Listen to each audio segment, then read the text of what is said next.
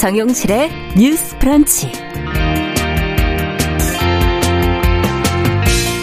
안녕하십니까, 정용실입니다. 건강보조식품용 웅담을 채취하기 위한 곰 사육산업, 이로 인한 동물 학대에 대한 문제 제기가 오랫동안 이어졌는데요, 해결이 되지 않고 있었죠. 오는 이천이십육 년부터 이제 곰 사육이 금지된다고 합니다. 어제 환경부, 시민단체, 지자체들이 협약을 맺고 이 계획을 밝혔는데요. 자, 내용과 그 의미, 또 남아있는 과제가 있는지 살펴보도록 하겠습니다. 네, 올해 출산과 양육을 위한 정부 지원이 늘어난다고 합니다. 임산부 지원금 액수가 늘었고요. 아이의 주민등록번호를 발급받고 난 뒤에 받는 첫 만남 이용권이 새로 생겼습니다. 자, 이 밖에 영아 수당, 양육 수당도 달라진다고 하는데요. 알아두면 좋은 정보들 저희가 모아서 정리해드리겠습니다. 일월 이십칠일 목요일 정용실의 뉴스브런치 문을 엽니다.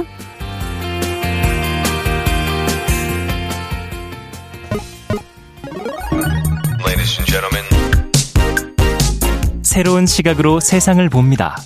정용실의 뉴스 브런치 뉴스픽. 네, 정용실의 뉴스 브런치는 항상 청취자 여러분들과 함께 프로그램 만들어가고 있습니다. 오늘도 유튜브로 육백오십 분 가까운 분이 들어오셨고요. 미모스와님, 써니스카이님 들어와 주셨습니다. 콩으로도 김태현님 감사드립니다. 자, 첫 코너 어, 뉴스픽으로 시작을 해보죠. 화요일, 목요일은 이 두 분이 자리 지켜주고 계십니다. 국민의힘 신보라 전 의원, 안녕하십니까? 네, 안녕하세요. 네, 반갑습니다. 조성실 정치하는 엄마들 전 대표, 안녕하십니까? 네, 반갑습니다. 네. 자, 오늘 첫 번째 뉴스는 아무래도 대선 관련 뉴스를 좀 짚어보고 가죠. 민주당, 이재명, 국민의힘, 윤석열 대선 후보의 양자 티비 토론. 어, 불발이 됐지 않습니까?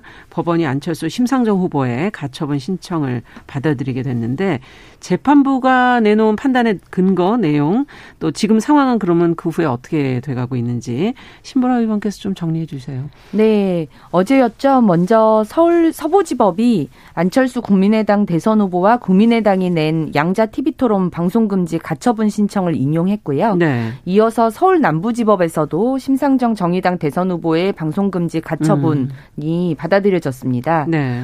당초 민주당과 국민의힘은 이십칠일 오후 열 시부터 열두 시까지 음. 이재명, 윤석열 양자토론을 실시하기로 지난 십팔일 결정한 바 있는, 있었는데요. 이 양자토론이 법원에 의해서 이제 제동이 걸린 겁니다. 음. 서울 서부지법 재판부는 공직선거법상 언론기관이 주관하는 토론회의 경우 횟수, 형식, 내용 구성뿐만 아니라 네. 대상자의 선정에도 폭넓은 재량이 인정되는 것으로 볼 여지는 있다고 판단했습니다. 아. 그러나 방송 토론회가 선거운동에 미치는 중요성을 감안할 때 그 예. 재량에도 일정한 한계가 설정되어야 한다고 판단하면서 가처분을 인용했고요. 음. 서, 어, 서울 남부지법 재판부는 언론기관이 주관하는 토론회라 할지라도 예. 선거방송토론위원회가 주관하는 토론회에 준하는 기준을 적용해야 한다고 판단을 했습니다. 어. 어, 공직선거법에 따르면 예. 바, 선거방송토론위원회는 국회에 오 인 이상의 소속 의원을 가진 정당이 추천한 후보자 등을 대상으로 토론회를 개최하도록 되어 있는데요. 어, 심상정 후보가 속한 정의당이 이에 속하기 때문에 어, 이에 준해서 토론회에 참여해야 된다고 음. 한 겁니다. 네. 어, 이러한 결정에 따라서 양자토론을 결정했던 방송 삼 사는 다시금 여야 사당에게 공문을 보내서 음. 사자 방식의 토론회를 어, 삼십일일 또는 이월 삼일 열자고 제안을 했고요. 네. 어, 이를 어, 이에 대한 응답을 이십칠일까지 어, 그러니까 오늘이죠. 오늘이네요. 네. 어, 각 당이 알려달라고 음. 요청을 했는데 오늘 오전 지금 국민의힘에서 음. 어, 삼십일일 국회나 제삼의 장소에서 양자토론을 하자는 지금 제안을 해온 상황입니다. 네. 그러니까 양자토론은 어, 구, 국민의힘과 음. 민주당이 서로 합의했던 하게. 것이기 때문에 예. 어, 방송토론이 제약이 걸린 건 방송토론이 아는, 아닌 다른 장소에서 네. 진행을 하자는 제안이고요. 음. 이에 따라서 향후 어떻게 이제 사자토론이 이루어질지 양자토론이 될지는 좀 지켜봐야 할 것 같습니다. 그러네요. 네. 자, 사자 토론이 과연 또 성사가 될까? 지금 앞서 공직선거법에 이제 준해서 이제 얘기가 나왔다, 기준을 잡았다라는 얘기를 해주셨는데, 뭐 양자보다 사자가 더 낫냐, 또 아니면 법원의 결정이 뭐 아쉽다 하는 분들도 계실 것 같은데 어떻게 생각하십니까, 두 분께서는? 조 대표님 어떻게 보세요? 네, 우선 저는 이번 그 법원의 가처분 인용 결과가 네. 어, 최종적으로 국민의 알 권리나 이런 부분을 지키는 최후의 보루선이 됐다라고 음. 생각해서 좀 마땅한 방향이었다라고 생각을 하고요. 네. 그 이유는 이제, 이제 법원에서도 근거로 들었던 음. 법률이 공직, 공직선거법 제팔십이조의 이거든요. 그렇죠. 근데 이제 이 법안이 평소에는 음. 소수 정당, 원내 정당이 아닌 원외의 군소 정당들이 네. 이제 티비 토론을 할 때 원외 정당들의 후보들도 티비 토론에 참여할 수 있게 해달라라고 예. 이제 관련된 그런 이제 위헌 소송이나 이런 것들을 진행할 때 근거로 사실 들었던 법안이기도 음. 합니다. 음. 이제 그랬던 맥락에는 이제까지는 그래도 지지율이나 원내 정당 의석을 어느 정도 확보한 이제 후보들에 대해서는 네. 마땅히 다 이제 같이 패널로 참여를 당연히 했기 때문에 사실은 그 부분만 문제가 되었었는데. 네. 이번에 좀 이례적으로 어, 두 당을 중심으로 해서 음. 삼 사에서 토론회를 제안한 것 자체가 기본적으로 국민들의 알 권리나 음. 평등권, 후보의 평등권뿐만 아니라 그러니까 타 당에 대해서도 고민하고 있거나 지지를 하고 있는 음. 국민들에 대한 평등권을 좀 위반한 부분이 있었다. 네. 그래서 이 취지에 대해서 좀 어, 반갑고 마땅한 결과였다고 음. 생각을 하고요. 근데 지금 다만 앞서 언급해 주신 것처럼 이제 국민의힘에서 지금 사적인 공간에서의 음. 티비 토론이 아닌 이제 양자 토론을 제안한 데에는 사실 법원의 취지를 존중한다라고 덧붙였지만 음. 사실상 법원의 취지 자체를 좀 무마시키고 좀 어 반대하는 약간 그런 음. 취지의 행보라고 생각을 합니다. 네.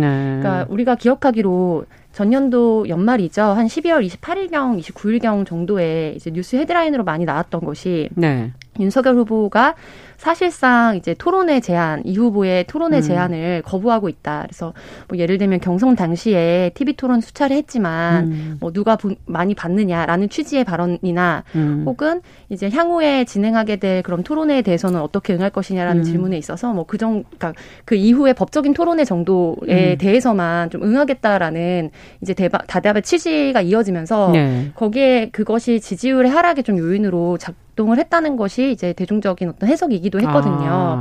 그런데 아. 이제 그런 부분들을 고민했을 때 사실상 양자를 중심으로 해서 토론을 하고 그것이 정말 국민들의 알 권리나 정책의 비전을 제시하는 음. 방향에 대해서 정말 긍정적인 효과가 있다고 생각했다면 음. 사실 그때는 왜 이제 그 토론 제안에 응하지 않고 아. 지금 이제 예를 들면은 국민의힘 후보나 다른 이제 삼당 이제 정의당에서 여러 가지 음. 이제 가처분 인용이나 이런 것들이 진, 진행이 된 이 상황에서 좀 사석에서 두 당을 중심으로 해서 음. 토론회를 진행하자고 하는지 약간 이런 부분에 대해서도 좀 네. 고민해볼 필요가 있다라고 생각합니다. 네, 어떻게 보십니까, 신보라 의원께서는? 어, 우선 가처분 인용 직후에 모든 후보가 음. 그 사자 토론도 다 문제 없다는 입장이기 때문에 네. 저는 횟수적으로는 아마 그 법정 토론의 삼회 어, 이상으로는 예. 되지 않을까라는 생각이 드는데요. 네.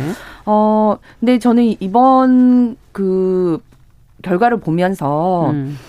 어, 지난, 살펴보니까 지난 십오년 전에도 이런 비슷한 이유로 그 티비 토론이 무산된 적이 있더라고요. 예. 그러니까 십칠대 대선이었는데 당시 예. 이명박 후보, 뭐 정동영, 이회창, 아, 권영길, 그렇군요. 이인재, 문국현 네. 후보가 출마를 했었었는데 음. 당시에는 이제 이명박, 정동영, 이회창 세 후보의 그렇죠. 티비 토론을 준비를 했다가 어, 그때 당시 이 방송 토론의 기준은 지지율 십 퍼센트, 여론조사 지지율 십 퍼센트를 십 퍼센트. 기준으로 예. 그에 해당하는 후보 삼인을 어, 선택해서 진행을 한 건데 이것도 다른 후보들의 방송금지 가처분 신청이 인용이 되면서 음. 이제 어, 무산이 됐었습니다. 예. 그때도 어, 방송 토론회가 중요한 선거 운동이고. 그렇죠. 법정 토론회가 음. 개최하기 전에 열리는 첫 토론회이기 때문에 국민적 관심도가 높은데. 그렇죠. 여기에서 누군가가 배제되면 이게 군소 이미지가 박혀서. 아. 군소 후보 이미지가 박혀서 그게 불리하게 작용할 수도 있고. 맞는 판단이네요. 어, 네. 방송사는 선거 운동에 뭐 기획윤등을 네. 보정할 임무가 있다. 그렇죠. 이러한 판단을 근거로 이제 무산이 이제 음. 된 겁니다. 어, 아무래도 이런 법적 판단이 이미 있었기 때문에, 어, 이번 그 방송 토론도 그래서 예. 비슷한 기준과 그렇겠네요. 판단 기준이 적용이 음. 됐던 건데 어, 양자 토론 이벤트가 실은 관심을 가, 유권자로서는 충분히 관심을 가질 만한 사안이고 그렇죠. 어, 특히나 이제 어, 사자간 토론이다 하더라도 어, 뭐 윤석열 후보의 입장에서는 음. 어, 이재명 후보와 정책 대결을 하면서 실은 뭐 선명성을 좀 더 부각시킬 수 있는 방안이기도 하고 음. 이재명 후보도 그건 마찬가지일 겁니다. 네. 그래서 실은 양자 토론에 대한 원하는 제안도 야, 양당은 그렇군요. 원하는 네. 제안도 실은 양자 토론도 민주당이 먼저 제안을 음. 계속 그렇죠. 해왔던 거거든요. 네. 그래서 구, 국민의힘에서 제안을 한 게 아니라 양자 토론 제안은 민주당에서 하고 그걸 이제 음. 응하는 방식으로 서로 협의가 이루어졌는데 이미 이제 법이 정한 원칙과 이런 판단이 있었기 때문에 예. 이걸 감안했을 때 방송사 토론을 그렇게 했던 건 좀 무리였다라고 음. 판단은 되고 다만 또 공직선거법이 이런 애매함이 있습니다. 왜냐하면 어, 팔십이 조에는 우리가 이제 선거 방송 토론이 크게 예. 두 가지거든요. 법정 토론회, 그러니까 선거 관리위원회가 주관하는 법정, 법정 토론회와 네.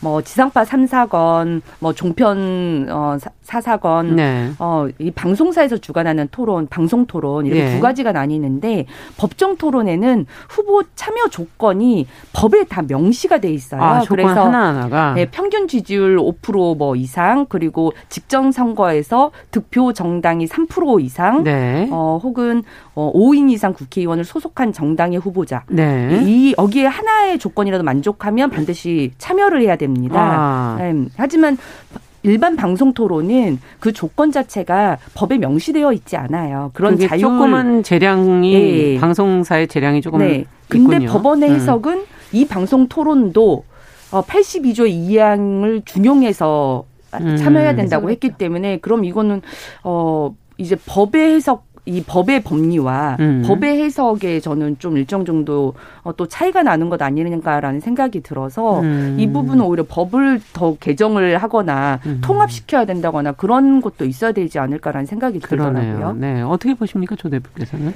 어, 저는 언급해 주신 부분에 있어서는 이제 양당을 중심으로 해서 음. 양자 토론이 더 유리하다는 정치적 판단 하에 좀 이제 제안을 했던 것은 뭐 합리적으로 다 그렇게 해석이 될 네. 뭐 대중적으로 그렇게 해석을 할 수밖에 없을 그렇죠. 것 같고 다만 이제 연말에는 이제 지지율 이렇게 해석할 수 있을 것 같아요. 음. 개인적인 견해지만 아마 공감을 하신 분들도 많이 계실 텐데 연말에는 지지율을 따라잡아야 되는 어떤 상황 속에서는 사실 민주당에서 좀 제안을 음. 하다가 네. 현재 같은 경우에는 또 여러 가지 뭐 안철수 후보의 지지 등 반, 지지율 반등이라든지 음. 이런 것들을 고려했을 때 방송토론 가처분 인용 직후에는 사실 국민의힘에서 지금 제안을 그러면 사석에서 하자라고 지금 음. 단독 보도를 아까 오기 전에 봤던 것 같거든요. 네. 그래서 결국에는 이런 제안이 어디에서 어디 방향으로 흘러가느냐 음. 그리고 어떤 취지로 진행되느냐는 이제 지지율이나 선거에서 누가 이니셔티브를 가지고 있다라고 생각하느냐에 따라서 진행이 되는 것이고 맞아요. 근데 그것과 별개로 이 방송 토론이 법원에 뭐 여러 가지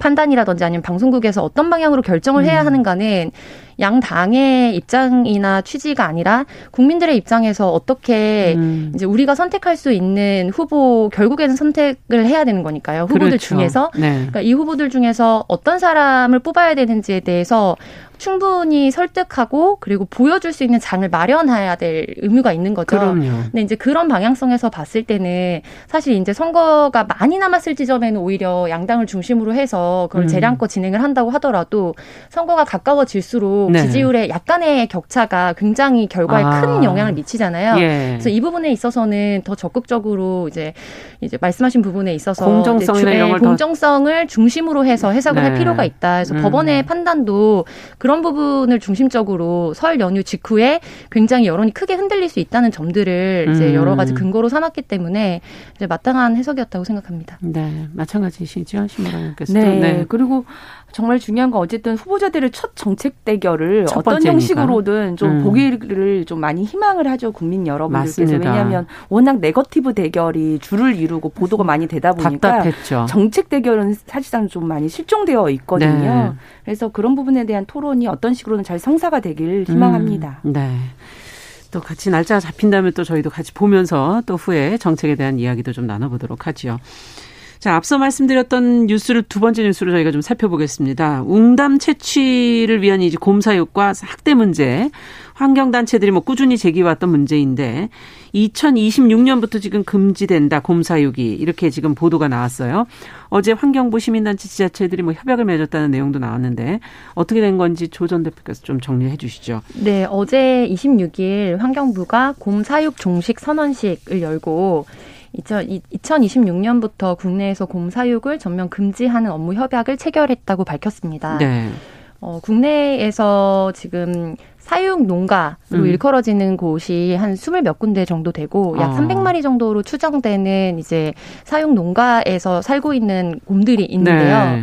그러니까 국제적인 기준이나 이런 것들을 봤을 때는 사실은 음. 이제 보, 이제 멸종위기 동물에 대한 보호 목적으로 음. 국내 반출이나 이제 관련해서 막 웅담이라든지 여러 가지 음. 고기라든지 이전에 사실은 수십 년 전에는 허용이 됐던 부분들에 대해서 네. 이제 금지가 된 상황입니다. 다만 국내에서는 천구백팔십 년대경에 이제 사육 농가의 어떤 경제적인 목적 이런 것들을 중심으로 해서 사실 정부가 일정 부분 관련 근거 법을 토대로 음. 농가들을 좀 지원을 하고 그래서 이제 웅담이나 이런 것들을 중심으로 해서 뭐 매매를 할 수 있도록 허용을 음. 해주었거든요. 예. 그런데 이천 년대 들어서면서 환경단체를 음. 중심으로 해서 이런 부분에 대한 문제 제기가 되었고 또 음. 국제적으로도 좀 비판을 받는 부분들이 있었기 그렇죠. 때문에 어떻게 그렇다면 이제 사육 농가와 협약을 맺고 또 이런 부분에 있어서 점진적으로 이 문제를 해결할 것인가가 음. 큰 이제 갈등의 요소였습니다. 음.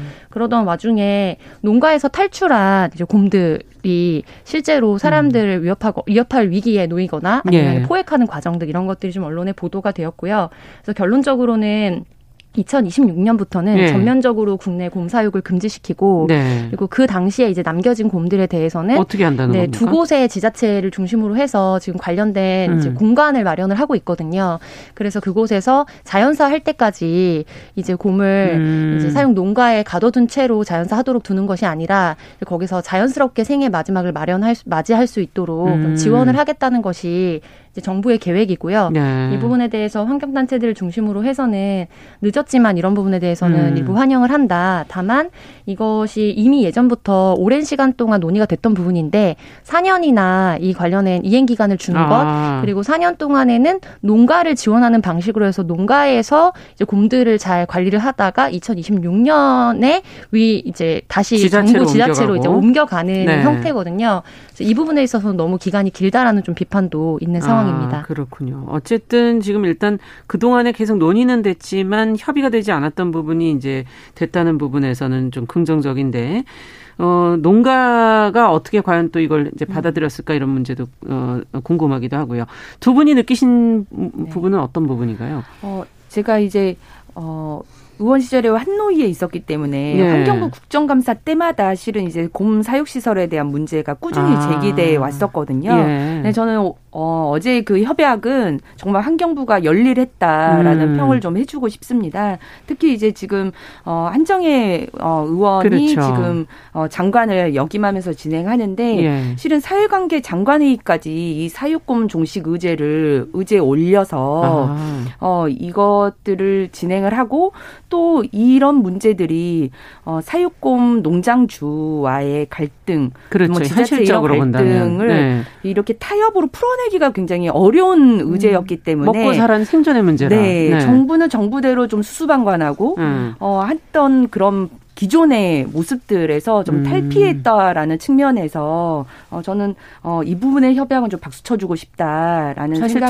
정치나 정부가 풀어야 되는 게 이런 식으로 문제를 풀어가야 네, 되는 거죠. 맞습니다. 네. 갈등을 조정하고 서로 어, 양보를 적절히 끌어내면서 네. 어, 이번에도 어떻게 보면 일정 기간의 시행 유예 기간을 갖되 그 음. 기간 동안 어, 농장주의 어떤 보존 조치랄지 그런 것들을 좀 담아내고 그다음에 보호 시설도 준비하는 음. 그런 기간으로 이제 삼은 건데요. 그렇죠.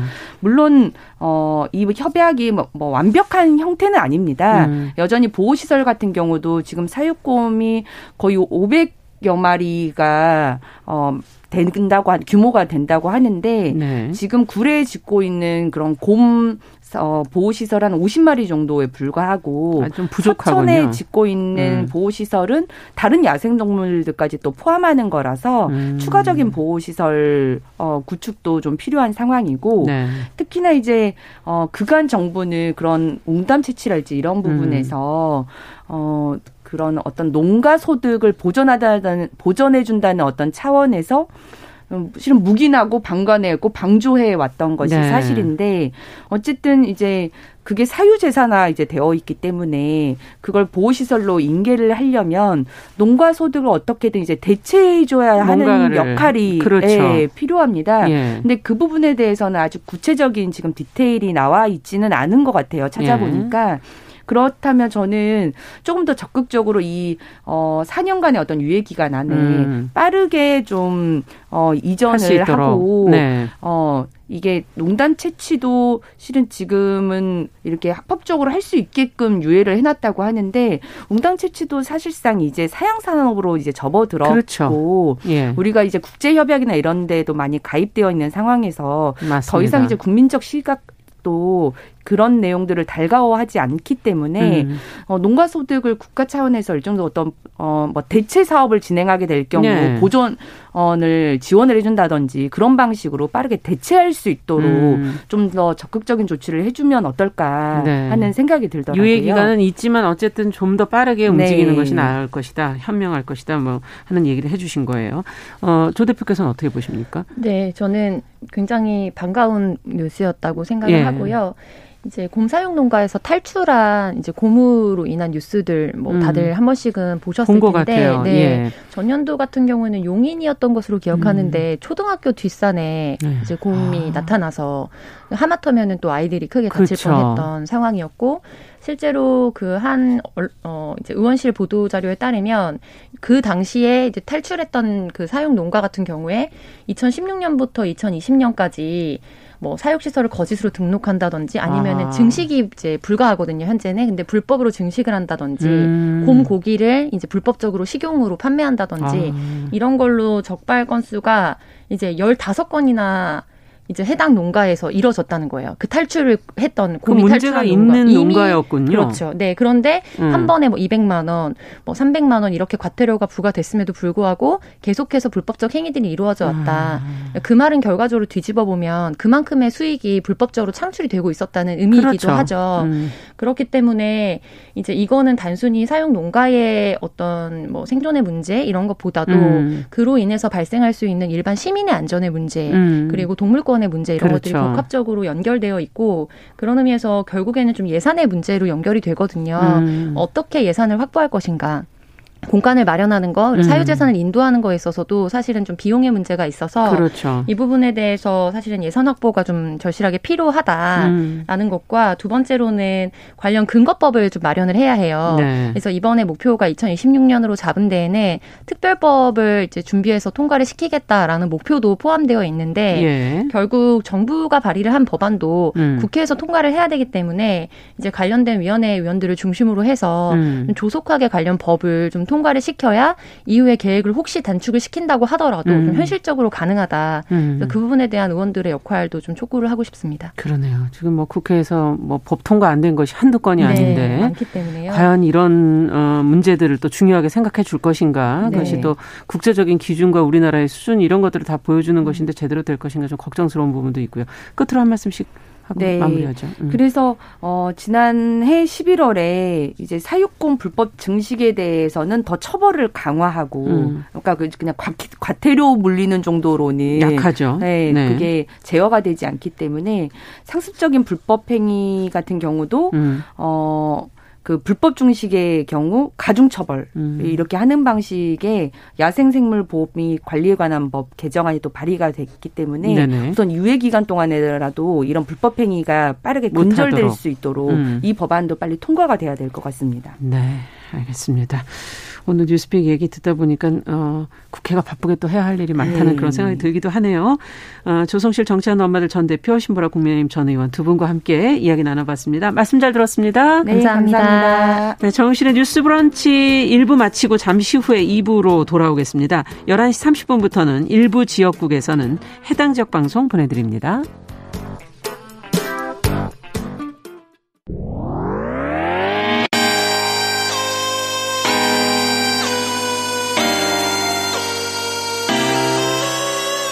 어떤 사람들은 삼루에서 태어났으면서 자신이 삼루타를 친 것처럼 생각하며 살아간다라는 음. 말이 있어요.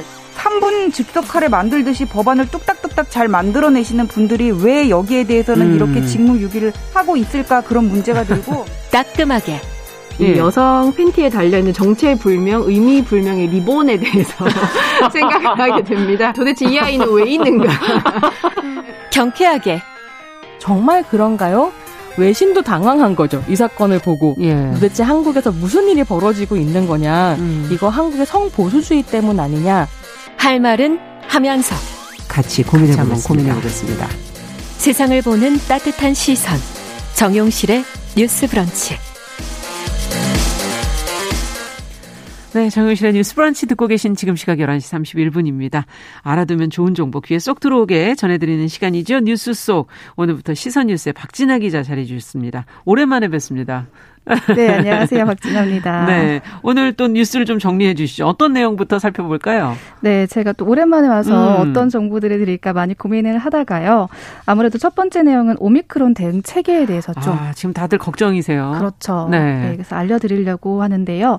오미크론의 국내 유행이 본격화되면서 진짜 확진자가 급증하고 음. 있습니다. 네. 이에 정부는 피해를 최소화하기 위해서 감염 취약층의 진단과 치료 역량을 좀 더 집중해야겠다. 음. 이런 방식으로 방역이나 의료체계를 전환하기로 해서 그 내용들을 조금 살펴봤습니다. 네, 하나하나 좀 궁금합니다. 어떻게 네. 시행이 된다는 건지. 우선 먼저 주의해야 될 게 이 신속항원검사라는 걸 할 수 있게 되는데요. 신속항원검사? 네. 네. 오미크론 확산으로 확진자가 늘어나서 이 선별진료소의 피씨알 검사 대기가 너무나 길어질 수 있기 때문에. 이미 벌써 줄이 엄청 서, 서셨었잖아요. 계속. 그렇죠. 네. 네. 그렇기 때문에 이제 혼란이 있을 수 있다. 이런 음. 이제 의견들이 나오면서 신속항원 검사를 할 수 있게 되는데요.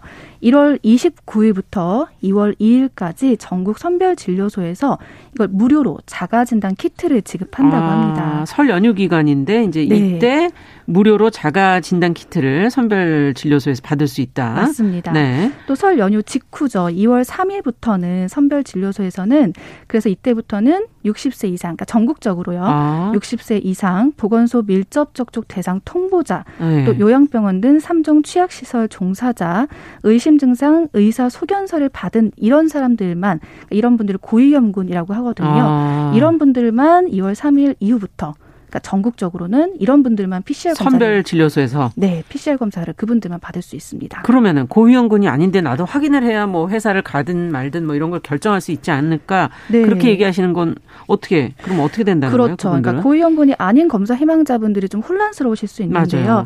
말씀하신 것처럼 기침이나 발열 등의 이 호흡기 음. 증상이 있어도 고위험군이 아니라면 피씨알 검사를 바로 받을 수는 없습니다. 동네에 어. 지정된 병의원에 이제 이 신속항원 검사를 받을 수 있게 조치를 한다고 하거든요. 네. 그래서 그곳에 가서 선별진료소가 아닌 이제 병의원, 네. 동네 지정된 병의원. 맞습니다. 네. 그러니까 우리 집 주변에 어느 곳에 사는지를 체크하시는 게 이제 중요할 아, 것 같고요. 네. 거기서 양성이 나와야지만 선별진료소 피씨알 검사를 받을 수가 있습니다. 음. 또 미접종자 같은 경우 음성 확인 증명서가 필요하잖아요. 네. 그때는 의사가 진찰한 후에 실시한 전문가용 신속항원 검사의 결과가 음성일 경우만 발급이 가능하고요. 네. 본인이 따로 이렇게 하시는 분들이 있어요. 자가검사. 검사 키트 팔잖아요. 예, 그렇죠. 약국에. 네. 예. 근데 그거는 인정이 되지 않기 때문에 또 주의하셔야 되고요. 음. 또 유효기간도 주의하셔야 되는데 기존의 음성 확인 증명서가 사십팔 시간 그랬죠. 이었는데 이십사 시간으로 줄어듭니다. 하루밖에 안 돼요. 네. 오. 그래서 이런 부분도 좀 체크를 하셔야 될 것 같습니다. 여러 가지로 변화되는 부분들이 많은데. 맞습니다. 그러면 자가격리는 어떻게 됩니까? 이게 중요하지 않습니까? 그렇죠. 어제 날 자로 코로나십구 자가격리자 방침도 좀 변경이 됐는데요. 이 차 접종을 받은 뒤 십사 일 이상 또 구십 일 이내라면 확진자와 밀접 접촉했어도 자가격리 대상에서 제외가 됩니다. 구십 일이니까는 사, 삼 개월. 사, 삼 개월. 예. 그렇죠. 또 삼 차 접종하신 분들도 요즘 많으세요. 많아요. 맞아요. 네, 그런 분들은 시일에 제한 없이 적용이 되고요. 또 만약 미접종자라면 자가격리를 하기는 하셔야 되지만 음. 기존의 십 일에서 뭐 십사 일 정도였었는데 그렇죠. 칠 일로 줄어들게 됩니다. 미접종자도. 네, 네. 그래서 이건 어제부터 이제 실시가 됐기 때문에 체크하시면 되고 음. 지금 제가 말씀드린 내용은 사실 어제부터 이 광주나 전남, 평택, 안성 등 변이 우세화 지역에서 우선 시행이 됐고요. 네. 나머지 전국적으로는 이월 삼일부터 시행이 되기 때문에 날짜 연휴 한번, 끝나고 네, 날짜 한번 잘 체크하셔야겠습니다. 네, 그러니까 지금 말씀해 주신 광주, 전남, 평택, 안성은 그 오미크론이 좀 많이 나온 곳이죠. 네. 네, 그곳에서 먼저 시행이 된다라고 얘기해 주셨어요. 네. 자, 다음 소식도 가보죠. 네, 다음은 이천이십이 년 새해 태어난 소중한 생명들을 위한 음. 소식인데요. 내용들 좀 정리해봤습니다. 먼저 임산부 지원금입니다. 오. 네, 임신하게 되면 임신 확인서가 나오고 네. 그거를 나라에서 제출하면 나라에서 임신 바우처라는 걸 받게 되거든요. 아, 그렇군요. 네, 그게 바로 국민행복카드라고 합니다. 네. 저도 사실 지금 가지고 와봤는데 아. 이렇게 있습니다. 그렇군요. 네, 지금 또 아, 박진아 기자님 임신하셨어요. 네, 네, 축하드려요. 감사합니다. 이 카드를 받은 음. 게 안에 바우처가 이제 들어오는 그런 형식인데요. 음. 이게 좀 올해 획기적으로 금액이 많이 올랐어요. 그래요? 그래서 지난해까지는 일 태아라면 육십만 원, 다태아라면 백만 원이 지급이 됐었는데 아. 올해부터는 일 태아가 백만 원, 다태아는 백사십만 원, 그러니까 무려 일 태아 기준으로 사십만 원이 늘어나게 된 겁니다. 그러니까 임신을 했을 때 그냥 한 번 받는 겁니까, 이거는? 네, 맞아요. 음. 한 번 받는 거고 이제 출산이나 그런 관련된 부분에서 음. 이 바우처로 사용을 할 수 있는 그렇군요. 거거든요. 근데 병원비부터 해서 적지 않은 비용이 들기 때문에 맞아요. 계속 들죠. 네, 음. 이 사십만 원의 차이가 사실 임산부들 사이에서 엄청나게 환호를 받았던 네. 네, 그런 부분입니다. 또 중요한 게 이게 원래는 출산하고 일 년까지만 사용을 할 수 있는 기간이었는데 아. 올해부터는 출산하고 이 년까지로 늘어나게 됐습니다. 아이를 돌보는데도 쓸 수 있다 이런 얘기네요. 네, 맞습니다. 그렇군요.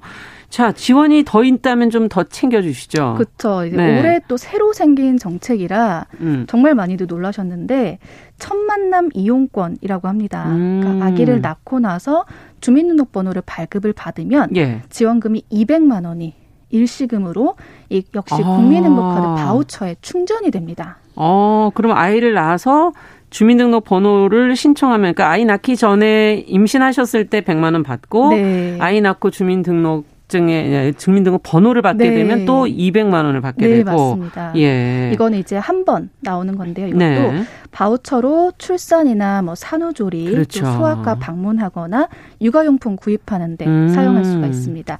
근데 이거 같은 경우는 출산일로부터 일 년간 사용할 수 있기 때문에 네, 바우처의 해당 기간을 조금 확인하시면 되고요. 어. 또 주의할 점이 하나 있다면 예, 이제 예. 아무래도 올해 생기는 바우처다 보니까 지급하는 시기가 올해 사월 일일부터 일괄 지급이 된다고 합니다. 음. 그러면 올해 그 앞에 태어난 아이들. 그렇죠. 일월부터 네. 삼월까지는 어떡하지라고 했는데 음. 이분들이 모두 다 사월 일일에 일괄 지급되기 때문에 사용기한 역시 원래는 일 년이면 일월생이면 십이월까지 사용 음, 가능한 그쵸, 건데 그쵸. 내년 삼월 삼십일일까지. 그러니까 발급된 그 네. 기간으로 해서 일 년 안에 쓰실 수 있도록. 근데 네. 발급해 주는 거는 이천이십이 년생이면은 다. 네, 되는 거죠. 맞습니다. 일월이든 이월이든 삼월이든. 네. 네, 그렇게 있기 때문에 음. 챙겨두시면 아주 좋을 것 같습니다. 네, 꼼꼼하게 더 챙겨보죠. 영아수당, 양육수당 이런 건 좀 있었잖아요. 네, 있었는데 이것도 역시 변화되거나 좀 더 금액이 올라갔는데요. 네. 만 이 세 미만의 아동을 가정 양육하게 되면 이십사 개월 동안 월 삼십만 원씩 현금 계좌로 음. 받을 수가 있고요. 지급 시기는 일월 이십오일부터 이미 지원이 됐습니다. 네. 또 아동수당이 있는데 기존에는 만 칠 세 미만이었던 이 정책이 네, 만 팔 세 미만으로 학교 가기 전까지는 준다. 네. 지금 그렇게 된 거네요. 맞습니다. 네. 만 팔 세 미만으로 그 지급 대상이 확대가 됐고 이건 월 십만 원씩 지원입니다. 음. 이거 같은 경우는 올해 이제 사월 이십오일부터 계좌에 현금 입금된다고 합니다. 네. 또 이 외에도 임신과 출산을 하게 되면요. 각 지역, 뭐 시, 군, 아. 구마다 조금씩 또 지원되는 내용들이 또 있습니다. 지자체마다 다르군요. 네, 또 있기 때문에 더 혜택이 거, 있는지 네, 한번 보건소 나 이런 군청, 음. 구청에 전화해 보시면 확인하실 수 있고요. 네. 서울시 같은 경우도 출산하면 출산지원금이라고 십만 포인트로도 주는 게 있어요. 아. 그래서 그, 그곳에서 이제 필요한 물건들 십만 포인트만큼 살 수 있는 거. 네, 아. 할 수 있기 때문에 그런 것들 한번 꼼꼼하게 체크해 보시면 좋겠습니다. 야, 애를 더 천천히 낳습니다. 어쨌든 올해부터는 좀 잘 챙겨보셨으면 좋겠네요. 네. 자, 마지막은 어떤 내용 살펴볼까요? 네, 마지막은 바로 청년들을 위한 내용인데요. 음. 청년 희망 적금이라고 합니다. 희망 적금, 네, 청년 희망 적금. 십구 세에서 삼십사 세 청년을 대상으로 시중 이자에 더해서 음. 납입액의 최대 사 퍼센트를 저축장려금으로 지원하는 청년 희망 적금이요. 다음 달 이십일 일 출시된다고 합니다. 이십육 일 금융위원회에 따르면 네. 청년희망적금은 청년의 안정적인 자산관리 지원을 위해서 또 청, 저축장려금을 추가로 지원을 음. 하고요. 또 이자 소득이 나오면 소득세를 내잖아요. 그렇죠. 이거를 비과세를 지원하는. 비과세. 이거 되게 중요한데. 굉장히 중요하죠. 네, 적금에서는. 네. 그런 적금 상품입니다. 네. 매월 오십만 원 한도 내에서도 자유롭게 납입할 수 있다는 장점이 있고 어. 만기는 이 년인 이 년 동안. 상품입니다. 네. 그러면 만기 납입을 하면은 뭐 뭐 좀 더 어, 추가 혜택 같은 건 없나요? 그렇, 그렇죠. 당연히 예. 있겠죠. 이제 만기까지 납입하면 말씀드린 것처럼 시중 이자에 더해서 저축장려금을 추가로 받을 수 있는데요. 음. 납입 연수별로 좀 정리를 하면 저축장려금은 일 년 차 납입액의 이 퍼센트, 음. 이 년 차 납입액의 사 퍼센트 이렇게 지원이 음. 됩니다. 또 가입 대상자의 연령 기준이 있습니다. 예. 그러니까 가입을 하는 날의 기준으로 만 십구 세 이상, 만 삼십사 세 이하 청년인데 네. 여기서 또 주의할 게 남성분 같은 경우는 병역을 다녀오신 어, 분이 다녀오죠. 있어요. 네. 그렇죠. 그러면 만 삼십사 세에서 플러스 내가 병역 이행을 한 기간까지 최대 아, 육 년까지. 일 년을 했다 그러면 삼십오 세고 그렇죠. 이 년을 했다 그러면 삼십육 세고. 네, 맞습니다. 네. 그렇게 계산을 해서 이제 하실 수 있고요. 뭐 그래서 병역 이행했다 그러면 음. 그 개월 수만큼 추가가 된다고 보시면 됩니다. 좋네요. 또 네. 직전 과세 기간 그러니까 올해로라면 작년 일 월부터 십이 월까지 총 급여가 삼천육백만 원 이하인 개인 소득 기준을 충족하면 가입할 수 있고요. 네. 만약 최대제 금액이 매월 오십만 원씩 이 년간 납입했다라고 한다면 저축장려금 최대 삼십육만 원까지 받을 수가 있다고 합니다. 아, 그렇군요. 네. 어쨌든 지금 말씀해 주신 연령이나 급여 기준, 네. 네, 소득 기준 요것에 해당되시는 분들은 들어두신다면 상당히 도움이 되지 그렇죠. 않을까. 근데 좀 내가 아 맞나 애매한 구간에 있는 분들도 있을 수 있거든요. 맞아요. 그런 분들은 어디다 어떻게 확인할 수 있나요? 뭐? 네, 그래서 금융위는요, 이 정식 출시, 출시를 앞두고 음. 내달 구 일부터 십팔 일까지 본인의 가입 가능 여부를 확인할 수 있는 청년희망적금 미리 보기라는 아. 서비스를 운영한다고 해요. 네. 그래서 말씀하신 것처럼 한번 여기 서비스에서 내가 되는지 한번 체크를 한 다음에 음. 된다면 이 서비스는 무려 열한 개 시중은행 앱을 통해 제공된다고 하기 때문에 예. 본인이 자주 사용하는 은행이나 또 원하는 은행에서 이렇게 알아보시고 적금을 드신다면 아. 청년들의 재정 상태 조금 더 도움되지 않을까. 그러니까요. 네, 싶습니다. 맞아요. 알뜰하게 적금하시는 것도 좋지만 혜택도 있는 걸 챙기신다면 더 좋지 않을까 그런 생각이 드네요. 네. 뉴스 속 시선 뉴스 박진아 기자와 함께했습니다. 또 뵙겠습니다. 네, 감사합니다. 감사합니다.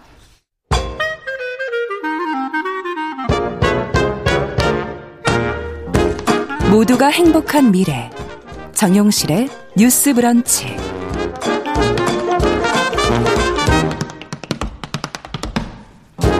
네, 정용실의 뉴스브런치 듣고 계신 지금 시각 열한 시 사십삼 분입니다. 어, 이번에는 서점 편집자의 세심한 안목으로 고른 좋은 책을 만나보는 시간이죠. 동네 책방. 오늘은 책방 사춘기 유지연 대표 자리해 주셨어요. 어서 오세요. 네, 안녕하세요. 네, 오늘은 어떤 책을 좀 같이 만나볼까요? 네, 오늘은 좀 다소 무거운 주제, 소재와 주제를 가진 어. 두 권의 책을 소개하려고 하는데요. 예. 네, 조수경 작가의 소설인 그들이 사라진 뒤에와 박하령 작가의 청소년 소설인 나는 파괴되지 않아입니다. 네. 그 각각 이제 아동학대와 그루밍 성폭력에 대해 다루고 있고요. 아. 아동과 청소년을 대상으로 하는 폭력과 범죄에 관한 소설이 좀 비슷한 시기에 출간돼서 눈길을 좀 끌기도 했고 예. 두 작가가 그동안 좀 꾸준하게 사회성을 담은 소재를 말해왔어요. 음. 그래서 우리가 좀 자세히 알고 싶지 않은 알고 있어서 더욱 괴로운 이야기일 수도 라고 있는데 라고 생각하실 것 같아요. 네, 예. 네, 이제 이런 이야기들이 좀 소설이나 영화 속의 자극적인 소재나 이야기가 아니라 음. 우리가 진짜 매일 신문과 뉴스를 통해 접하는 진짜 이야기, 현실이라는 것을 좀 다시 마주하게 만들어주는 것 같아요. 음. 그래서 어, 이러한 일들이 잊혀지지 않아야 하고 수면 위로 계속 올라와야만 하는 이야기라고 이 두 권의 책들이 좀 말을 하고 있는 것 같아서 음. 소개하게 되었습니다. 네, 저희가 뭐 뉴스에서 아무리 보도를 해드린다 해도 잠깐씩 스쳐가는 이야기일 음. 뿐이지만 이게 문학으로 다뤄진다면 정말 제대로 한번 만나보실 수 있게 되는 건데 네, 좀. 지금 책을 보니까 제목도 강렬하고 나는 파괴되지 않아. 네. 그들이 사라진 뒤에. 어, 근데 특히 나는 파괴되지 않아는 만화 같기도 하고요. 표지가. 어, 표지에서 약간 네, 그런 느낌이 그런 느낌도 있죠. 좀 주는 음. 것 같고 청소년들한테는 좀 접근하기 편하게 지금 표지를 만든 게 아닌가 하는 생각도 들고. 네, 네. 하나하나 좀 들여다보죠, 제대로. 네, 제대로 들여다보겠습니다. 일단 제가 먼저 소개해드릴 책은 어, 조수경 작가의 그들이 사라진 뒤에인데요. 이 책에는 정서적이나 신체적으로 학대를 받는 어린이들이 등장합니다. 음. 그 제목에서 말하는 그들이 바로 이 아이들을 말하는 것이고요. 아. 이제 약간 친부모를 비롯한 여러 어른들의 폭력과 학대에 시달리던 아이들이 하나둘씩 실종되는 사건으로 연결되는데 네. 그게 가출인지 뭐 납치인지 사고인지 모른 채 아이들이 사라지게 돼요. 음. 근데 이제 이 아이들이 사실 살아남기 위해 사라지는 것을 좀 자발적으로 서, 선택하고 있는 내용이고 음. 그럼에도 이들을 이제 놓치지 않으려는 어떤 어른들이 존재하고 있다는 것을 보여주는 이야기인데요. 음. 어, 조수정, 조수경 작가가 왜 이런 소재를 선택했는지는 이 책의 작가의 말을 보면 좀 살필 수가 있는데 네. 어, 자신이 되게 겁이 많은 사람인데 어. 이렇게 아이들이나 동물들이 버림받거나 학대당한 이야기를 접할 때마다 좀 분노하게 되고 깊이 앓고 좀 무기력한 마음이 되게 컸다고 해요. 맞아요. 내가 할 수 있는 게 뭐 있을까? 네. 뭐 이런 생각이 들죠. 약간 그럴 때마다 이제 좀 작은 것 하나라도 해나가자라는 생각으로 이제 버텨왔었는데 음. 그것이 이제 작가한테는 쓰는 일이었다고 해요. 그렇군요. 그래서 이 소설을 쓴 직접적인 계기가 이제 오랜 시간 부모한테 학대당하다가 이렇게 사망하게 된 이천십오년 십일월 그 평택 아동 살해 암매장 사건이었다고 아. 하는데요. 이 사건의 경우에는 아버, 아버지랑 계모랑 살던 이제 여섯 살 아이가 대소변을 제대로 보지 못한다는 이유로 화장실에 감금되었다가 이제 원래 제대로 못 보는데. 어, 그렇죠. 예. 네, 제대로 먹지 못하고 잔혹하게 폭행을 당하다 이제 생을 마감했던 그런 사건이 있었고 음. 사실 그 이후로도 수많은 아이들이 죽어가는 아동학대 사건들이 계속 우리가 뉴스를 맞습니다. 통해서 접하고 있잖아요. 네.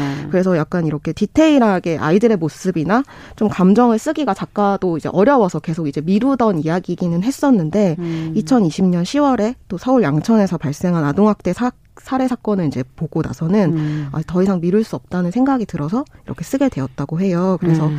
약간 아동학대에 대해서 우리가 법과 제도나 대응책이 따라가지 못하고 계속해서 발생하는 이 사회의 현실을 좀 직접적으로 마주하게 하는 이야기입니다. 네, 아, 체벌이라는 이유로 이루어지는 거의 폭력이라고 네. 볼 수 있는 문제고 사실 집 안에서 일어나다 보니까 이 문제를 뭐 알게 인식하게 되는 데까지도 이미 시간이 많이 걸리고 세상에 알려졌을 때는 이미 어떤 문제가 발생한 후인 경우가 많잖아요. 그렇죠. 이미 사건이 일어나서 네. 그 결과를 우리가 마주하는 경우가 많죠. 네, 참 그래서 씁쓸한 것 같아요. 네, 여기에서도 이제 그 이 소설에서도 사실 이제 하나의 사건만 등장하는 게 아니라 되게 여러 가지 아동학대 사건들이 등장하는데 음. 대부분 폭력의 주체가 친부모로 등장을 하고요. 그렇죠. 약간 이런 음. 현실을 통탄하는 인상 깊은 구절들이 있는데 소개하자면 많은 아이가 집에서 죽는다. 그것도 친부모의 손에 죽는다. 계부나 계모가 저지른 사건이 언론에 자주 노출되지만 실제로는 가장 안전하고 아늑해야 할 공간에서 자기를 낳아준 사람에게 살해당하는 일이 훨씬 더 많았다. 어떤 아이들에게 집은 무덤이었다. 이렇게 좀 강력한 문장으로. 아, 무섭네요. 네. 근데 사실 이게 정말 음. 현재 현실이죠. 그렇죠. 네, 많이. 뭐 보도되는 것은 말씀해 주신 것처럼 계, 계부나 계모 사건들이 음. 많이 되지만 사실 친부모가 가장 많죠. 네. 네. 좀 잔혹한 현실이긴 그러네요. 한데 그런 경우가 많고 아까 말씀하셨던 대로 집 안에서 벌어지기 때문에 늘 증거가 부족하다고 맞아요. 하더라고요. 그래서 목격자가 없고 범행에 쓰인 음. 도구 역시도 구, 이게 주로는 부모의 손과 발인 경우가 많고 아. 피해 아동이 또 당한 일을 그대로 진술할 능력도 부족해서 이렇게 맞아요. 증거로 입증되는 경우가 좀 드물다고 말을 했고 이 책에서는 이제 방임 역시도 아동 학대인 것인데 네. 사실 이런 사건이 알려지는 것도 어른들이 하는 게 아니라 아까 말씀하신 대로 아이들이 이제 결과적으로 죽고 나서야 그렇죠. 죽은 아이들이 보여주는 음. 것이 아닌가라는 말을 하고 음. 아이 하나가 죽어야 그나마 아주 조금씩 세상이 변해간다 이런 말을 하는데 결국에는 이런 것들도 우리가 처음에는 분노하고 어떻게 좀 바꿔보려고 네, 노력을 네. 하지만 결국에는 우리한테도 너무 힘든 일이니까 계속 이제 아동학대 문제가 뒤로 밀려나고 이게 이 일이 잊혀지고 음. 아동 아이들은 계속 죽을 수밖에 없다는 약간 절망적 현실 같은 거를 우리가 좀 깨닫게 만드는 음. 이야기들이 계속 등장을 하고 있고 또 어, 사실 이 책이 이렇게 쉽게 넘어가지가 않아요. 왜냐하면 음. 계속 처음부터 끝까지 좀 잔인하면서 불편한 현실들이 등장을 하거든요. 네. 뭐 예를 들면 시신 훼손 같은 끔찍한 장면들이 나오기도 아. 하고 또 아동뿐 아니라 가장 취약한 약자인 동물학대의 장면도 있고 약간 그런 인간의 잔인한 폭력성을 여과없이 드러내는 장면들이 좀 계속해서 등장하기 때문에 이게 다 연결이 되는 거죠. 뭐. 네, 맞아요. 네. 그래서 또 이런 것들을 보고 나니까 우리가 작고 귀여운 것들을 소비하는 방식, 이제 아이들이나 작은 동물들을 이렇게 콘텐츠로만 여기는 부분들을 반성해야 할 부분도 있지 않나라는 생각을 하게 되고 예쁠 때만 지금 좋아하는 거잖아요. 네, 그런 거는. 약간 그런 네. 부분들이 있죠. 그래서 아이 하나가 죽을 때마다 법이 바뀌니까 세상이 좀 나아지는 것 같긴 하지만 여전히 수많은 피해 아동들에게는 목소리를 내줄 어른이 없다는 음. 것을 좀 실감하게 하고 어, 사실 이웃에서 일어나는 일들인데 우리가 정말 몰랐을까라는 음. 좀 관심을 죄책, 가졌다면 네, 또 죄책감 같은 것도 좀 음. 생각나게 하고 그리고 남의 일이라고 생각하는 방임이나 무시, 못 본 척 역시도 우리가 일종의 폭력이지 않을까. 음. 그래서 각자의 자리에서 작은 목소리라도 내어줄 어른이길 바라는 변화가 좀 이 소설이 향하는 메시지가 아닐까 음. 생각해 봅니다. 그렇군요. 네. 자, 그렇다면 또 한 권의 책, 나는 파괴되지 않아. 이거는 어, 어떻게 보면 학생의 입장에서 아이의 입장에서 한 어, 선언 같은 그런 느낌이 드네요. 네, 맞아요. 이 책 같은 경우는 아까 말씀드렸듯이 그루밍 성폭력을 다룬 이야기인데요.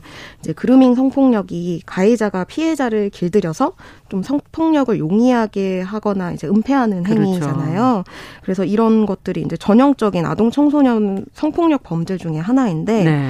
어, 아까 말씀하신 대로 이 소설은 어, 그 소녀의 일 인칭 시점으로 이제 전개가 되는 이야기예요. 아.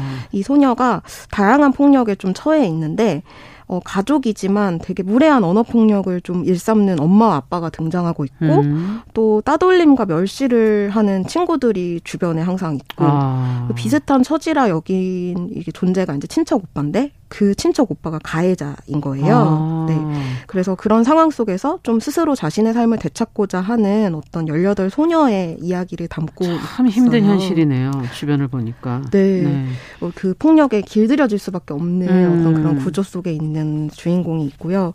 이 박하령 작가 역시도 이 책을 쓰게 된 계기는 그루밍 성폭력 관련 기사를 보다가 분노하는 마음에서 이제 이야기를 시작했다고 하는데요. 음. 이 사건 역시도 우리가 너무 흔하게 봐왔던 이야기인 거예요. 네. 그 어른 가해자가 여중생과 자신이 사랑이었다고 주장했던 그 몇 년 전에 그 그루밍 범죄에 범죄가 관한, 있었죠. 네, 네. 어이없는 판결 때문에 이제 이걸 인정해버리는 그 네.